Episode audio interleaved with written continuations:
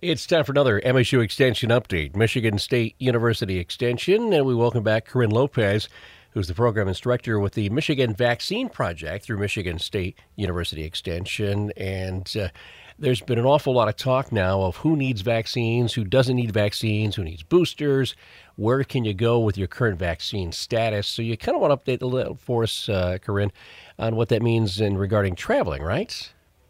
Um, yes. So a lot of people travel uh, during spring break, and so the reason that we're talking about uh, travel vaccines right now at the end of January is that some of the vaccines you need um, to get six weeks before you go. So it's best just to um, be ahead of the game and make sure you get the necessary vaccines for uh, whatever destination you're going to. Is there a, a, location folks can go to kind of find out in what they're going to need and when they're going to need it? Yes.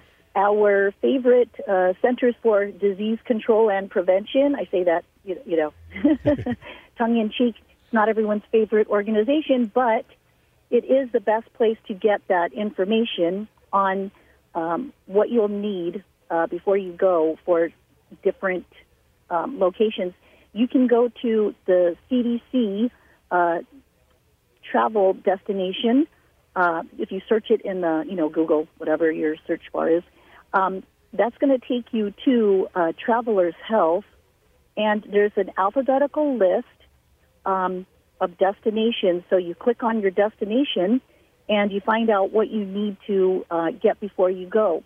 Now there are um, some routine vaccines that you will need and um, I'm just going to do a wrap and just list them all out mm-hmm. real quick, if you can, uh, you know, bear with me.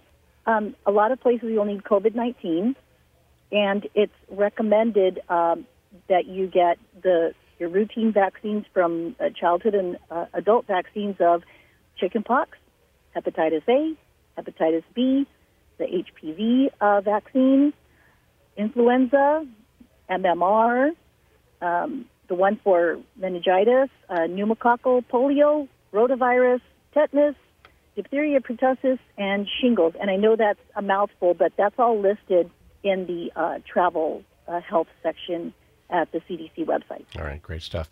You guys have a special webinar coming up uh, middle of February, right? Yes, we have not um, got all the details yet, but it's February 15th. I believe it is at noon. And so the last webinar that we had that um, Megan Wilsinski talked about, and the last MSU uh, segment for Health and Nutrition Institute was the human papilloma virus vaccine, and that was Dr. Sabrina Ford. I recommend that everybody go to uh, My Stronger Family on Facebook. That's MI with for Michigan, and uh, watch that webinar uh, it was fantastic, all about uh, the human papillomavirus um, and how it prevents uh, certain cancers and uh, how to get the vaccine for that. All right. And of course, uh, obviously, encouraging folks to get their flu shot uh, and their, their COVID 19 booster as well, right?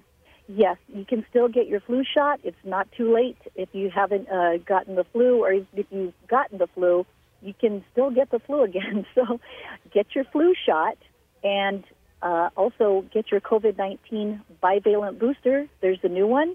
Um, uptake on the getting that new booster has not been as um, uh, fast as uh, the previous doses and boosters. So, get that bivalent booster and protect yourself and your family and your community. She's a program instructor of the Michigan Vaccine Project through Michigan State University Extension, Corinne Lopez, on this MSU Extension update with us. AM 1590 and FM 95.5 WTVB.